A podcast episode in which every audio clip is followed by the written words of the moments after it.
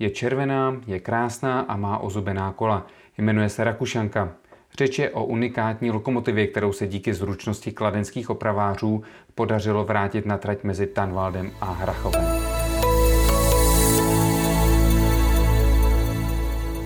Jak se opravují lokomotivy, jsou na ně náhradní díly a jaké to je koupit si Sergeje? Nejen o tom je další podcast Kladenského měsíce s Radkem Šaurem z Kladenské dopravní a strojní.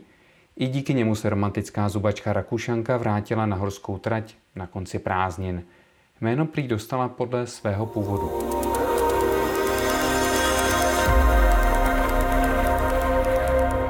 Možná si někdo řekl, co je na tom zvláštního, ale je potřeba si uvědomit, že u nás v Čechách, na Slovensku, v Bílém Československu vlastně známe, eh, kromě známých Sergejů, známe akorát lokomotivy český z produkce ČKD Praha, kde se vyráběly dýzlové lokomotivy. Eh, ve Škodových závodech v Plzni se vyráběly elektrické lokomotivy a aby tady byla provozovaná lokomotiva jiným než tuzemským výrobcem, byl tenkrát poměrně unikát a on je to vlastně unikát i do dneška. Pokud teda, pokud teda nebudu mít na mysli dnešní moderní uh, lokomotivy, například uh, od Siemense a podobně. Jinak ještě k té Rakušance, je to vlastně zajímavá lokomotiva tím, že ona má teda zvláštní ještě ozubnicový pohon, což pro představu je vlastně ozubený kolo, který je uprostřed obou dvou, obou dvou kol, je to někdy uprostřed nápravy. A tyto ozubnicové pohony se používaly v případě, eh, že se někde v horském terénu postavila mimořádně, mimořádně sklonově náročná trať, jak do stoupání, tak do klesání, kdyby normální adhezní provoz nestačil, to znamená vlaky už by to na tak eh, prudkým spádu neobrzdili a naopak do tak prudkého stoupání by v podstatě lidově lidově řečeno hrabali. A to kolo s těmi zuby se točí pořád, nebo, nebo strojvůdce musí říct, teď se bude točit i to kolo? Je to, je to tak, jak říkáte, strojvedoucí musí říct, že teď se bude točit to kolo a pro představu není to, to kolo tam není pevně eh, jaksi namontovaný na té nápravě, to má svoji převodovku a pro představu eh, ta ozubnice funguje tak, že máte eh, koleje, tak jak je znáte, takže máte levou kolenici, pravou kolenici, ty jsou přišroubované na nějakých pražcích a v případě ozubnice je ještě uprostřed takový ozubnicový pás, ale ten je jenom opravdu na těch nejstrmějších úsecích, to není v celém úseku, že by to bylo v tomto případě eh, Stanvaldu do Harachova. Ten bývá opravdu eh, na největším stoupání nebo klesání. V případě Tanvalské trati je to na třech místech, takže tam, kde sklon a stoupání stačí na to, aby ta lokomotiva to zvládla takzvaně adhezně, aby se nepodhrabala nebo aby to prostě ubrzdila, tak jedeme na normální pohon a v momentě, kdy se výjíždí na tu ozubnici, tak strojvedoucí musí upravit uh, rychlost, tuším, na 5 km v hodině, zároveň roztočí Eh, kola převodovky ozubeného převodu na stejnou rychlost, to znamená, on ty rychlosti toho eh, adhezního pohonu a toho ozubnicového musí se synchronizovat a to je ten moment, kdy bezpečně může věc na ty zuby a dál už pokračuje přes tu ozubnici. Jak jste to zkoušeli nakladně, jestli to funguje? Nakladně v podstatě mm, to vyzkoušíte úplně jednoduše. Eh, vy to kolo necháte protáčet mezi volným prostorem, mezi těma dvouma kolejnicema. Tam, je, tam jde o to, jestli to všechno funguje, ale pochopitelně jediný, co my nemůžeme vyzkoušet, je najetí na ty zuby. My jsme udělali zkušební jízdu, my jsme aspoň trošičku jaksi alternovali a protože Kladno je mm, celkově z míst e, okolo ve středních Čechách vysoce nebo vysoko postavený a když to řeknu e, slovem železničáře, tak nakladně se stýkají tři tratě. Jedna je z Lužná Rakovníka, druhá je z Kralup, třetí je z Prahy. A vy vždycky z jakéhokoliv místa chcete nakladno přijet, tak musíte jet poměrně do velkého stoupání. To znamená, že my, když jsme udělali zkušební jízdu, tak jsme si vzali jednu lokomotivu jako zátěž, aby ta ozubnicová mašinka nejela na prázdno. Sjeli jsme s ní na Smíchov a protože trati eh, Smíchov, Hostivice a dále nakladno se říká Pražský Semering, zase Semering podle nároční trati v Rakousku, takže úplně tam ta Rakušanka pasovala, no, tak jsme ji prostě vyzkoušeli tady na tom v vozovkách pražským náročným stoupání. No, čekali jsme, čekali jsme, že tak jako každá lokomotiva po opravě bude generovat a chadlit spoustu závad, ale musím teď teda tady je dřevo zaklepat a musím říct, že po příjezdu na Kladno eh, jsme konstatovali, že lokomotiva eh, rukama našich zaměstnanců se chovala tak, že nevykazovala jednu jedinou závadu, na což jsme samozřejmě jako kladenčtí patrioti hrdí. Je nějaká lokomotiva, kterou byste opravdu chtěl opravovat? Tak my jsme si, je teda nutno dodat, že my jako opraváři už eh, zpětně před těma deseti lety, když jsme tu firmu měli ucelenou jako kladenskou dopravní, taky teď po tom rozdělení, kdy eh, tam působím jako technický ředitel, tak je pravda, že díky tomu, že drtivá většina zaměstnanců jsou zároveň fandové do železnice, takže nedělají to tím způsobem, že v 6 hodin přijdou a po třetí odejdou a dále, dále je to nezajímá. Oni jak si těma lokomotivama žijou a tou technikou, takže oni čekají na to, jakou já jim seženu víceméně výzvu a to, že opravujeme řadové lokomotivy typu 742, 740, což jsou známí bangladešky nebo Bangle se jim říká, to, že opravujeme brailovce, to je sice krásný, na to jsme hrdí, ale vždycky, vždycky čekáme na nějakou výzvu. Eh, těch výzev už tady v minulosti bylo několik, jedna, která s charakterem té opravy, kdy ta oprava byla tak náročná, že se do toho nikomu jinému z České republiky nechtělo a nakonec eh, jsme lokomotivu zprovoznili takladně, taky typově. Eh, v současné době jednáme o tom, že bychom pro DHV Lužná Rakovníka opravili prototyp takzvaný zamračený. Mm, fandové určitě budou vědět, anebo i laická veřejnost bude vědět, určitě ten název někdy slyšela. Je to lokomotiva, která se vyráběla od roku 1965 do roku 1971, jak jsem říkal, pod přezdívkou zamračená, nebo se jí říká Baruna, Barča. Ale mm, těch lokomotiv bylo vyrobených zhruba 240 mm, což je poměrně dost velká série.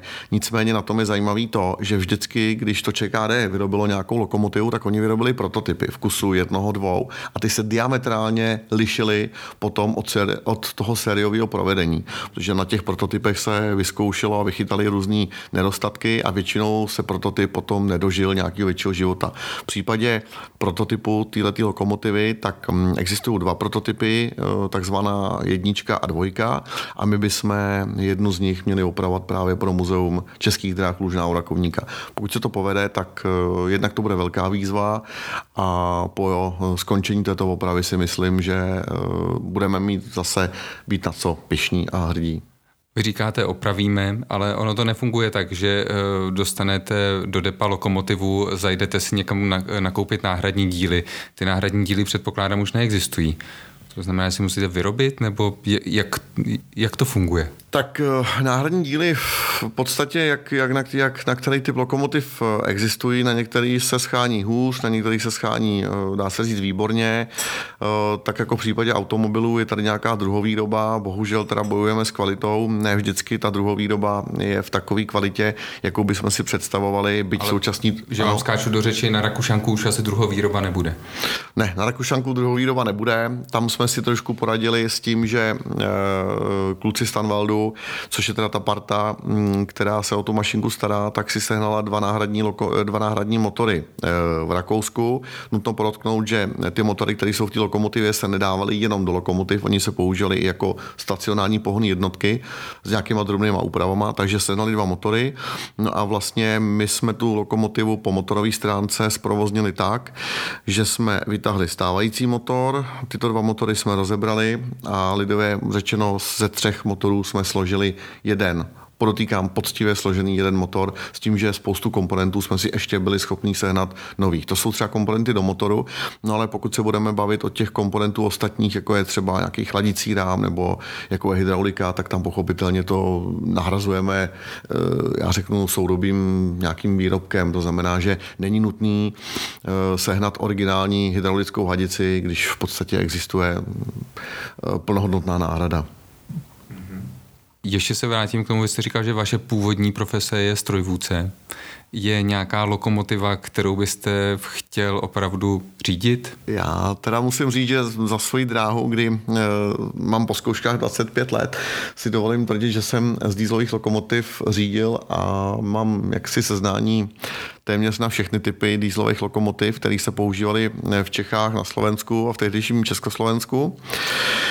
Ale mám tady jednu takovou výzvu, kterou v současné době e, za pomoci manželky, která mi to schválila jako koníčka, tak si začínám plnit. A to není paradoxně česká lokomotiva, to je e, ruská lokomotiva, nebo říkat sovětská, nebo říkat ruská, protože byla, e, byla vyrobena e, v rámci tehdejšího sovětského svazu.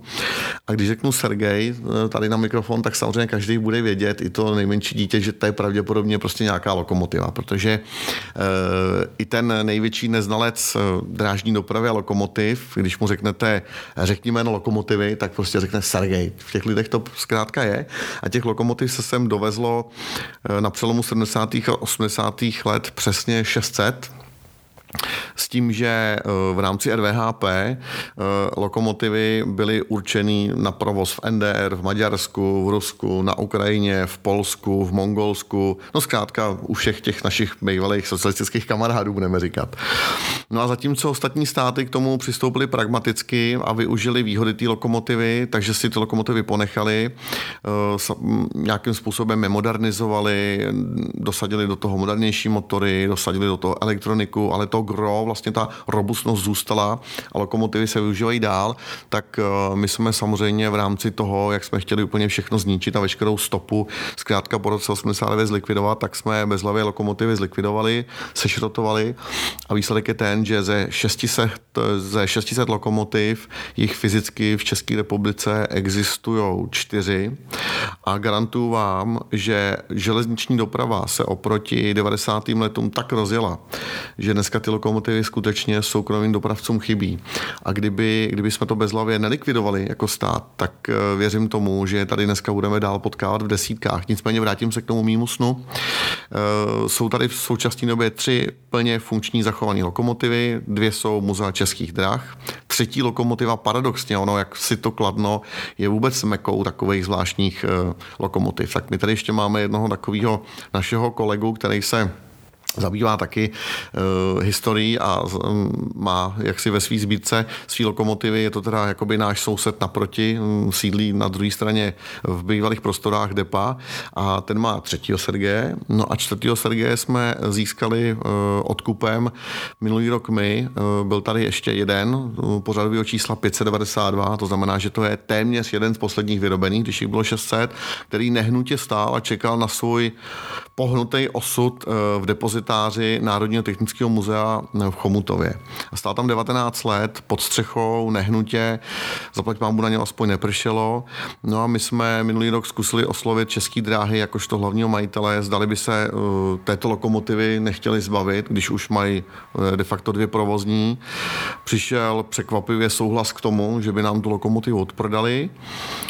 Tak se stalo, my jsme si mašinku někdy v říjnu přivezli na Kladno. Rozumím tomu dobře, že jste potřeboval dva souhlasy, jeden z českých drah a druhý od manželky. Jo, jo, říkáte to naprosto přesně. Ano, říkáte to přesně, protože uh, tahle lokomotiva je natolik atypická, že... Na naše poměry. Tak, na naše poměry, že komukoliv jsme řekli, že budeme kupovat Sergeje, tak uh, řekl, že jsme se úplně zbláznili. No tak to si řekl, ale když jsme to potom dali na Facebook, tak zatímco my tam dáme na Facebook třeba nějaký záležitosti ohledně zážitkového vlaku a jsme rádi, když tam máme 50-60 lajků, no tak jsme tam dali, jak říká manželka, fotky tady toho krámu z rezlýho ruského, no a přišlo asi 300 lajků, že jo. A všichni s prstem nahoru, jak nám fanděj. Dobře, takže uh, koupili jste ho? Koupili jsme ho, koupili jsme ho, v říjnu jsme ho přivezli, zaparkovali na Kladno, řešili, co s ním. Eh, bohužel přišlo první zklamání, kdy jsme zjistili, že v Československu není nikdo, včetně nás, schopný, kdo by teda opravil nebo kdo by provedl opravu, generální opravu spalovacího motoru. Je to z toho důvodu, že už na to nejsou přípravky ani náhradní díly, protože poslední Sergej se v našich končinách v Dymburce opravil v roce 2001 právě pro české dráhy. Nicméně jsme zkusili oslovit uh, ostatní státy, kde to funguje. Polsko se k tomu zachovalo po polsky, takže tam jsme z toho začali mít trošičku strach, že by to úplně nemusela být v obou straně výhodná e, spolupráce. S Maďarama jsme se po maďarsky nedomluvili, pochopitelně. Teď to nemyslím jenom jako jazykovou bariéru, ale prostě tam byly i, i obchodní bariéry. No a vzniknul nápad přes zase naše známí z oboru že by oprava byla realizovatelná v nějakém z pobalských států a v současné době teda vyjednáváme mezi Lotyšskem a Litvou a vypadá to, že motor se bude co nejdřív z lokomotivy vyndavat a převážet do jednoho z těchto států, kde nám teda nabídli, myslím si, za velice korektní peníze a podmínky opravu, generální opravu tohoto motoru. To znamená, že motor vyndáte, dáte si ho na vagón a vy sám si ho odvezete do Lotyšska? ne, takhle, takhle, takhle určitě jednoduše to není. Já, kdybych si ho dal na vagón, tak samozřejmě skončím v Černý Pričope, protože tam jaksi na nás čekají koleje jiných rozměrů. Ne, jinak bylo by to, bylo by to technologicky velice složitý, nebyla by nad tím žádná kontrola, po cestě se může stát cokoliv. Teď teda musím říct bohužel, ale v tomto případě eh, vítězí naše konkurenční silniční doprava. My to jako musíme naložit na kamion, na podvalník a včetně doprovodu odvést. Takže příští rok, až eh, si budeme povídat, tak už eh, budete mít za sebou první jízdu se Sergem? No, touto dobou srpnu my jsme byli velice rádi ale budeme se o to snažit a ten harmonogram je eh, asi takový, že motor by se měl, pokud se povede odvést někdy v průběhu září, opravná doba takového motoru, není to jako auta, je dejme tomu 4, 5, 6 měsíců, někdy v únoru, v březnu by se motor nechal dovést. My v současné době máme lokomotivu našeho podního partnera v Přerově, protože tady nebyl prostor, eh, takže se na tom podílí víc firm, včetně nás a pokud by to dobře dopadlo, tak si myslím, že o prázdniny uděláme nějaký mega zážitkový vlak, který bude určený především pro širokou veřejnost s cílem představit nově zrekonstruovanou lokomotivu 781 592.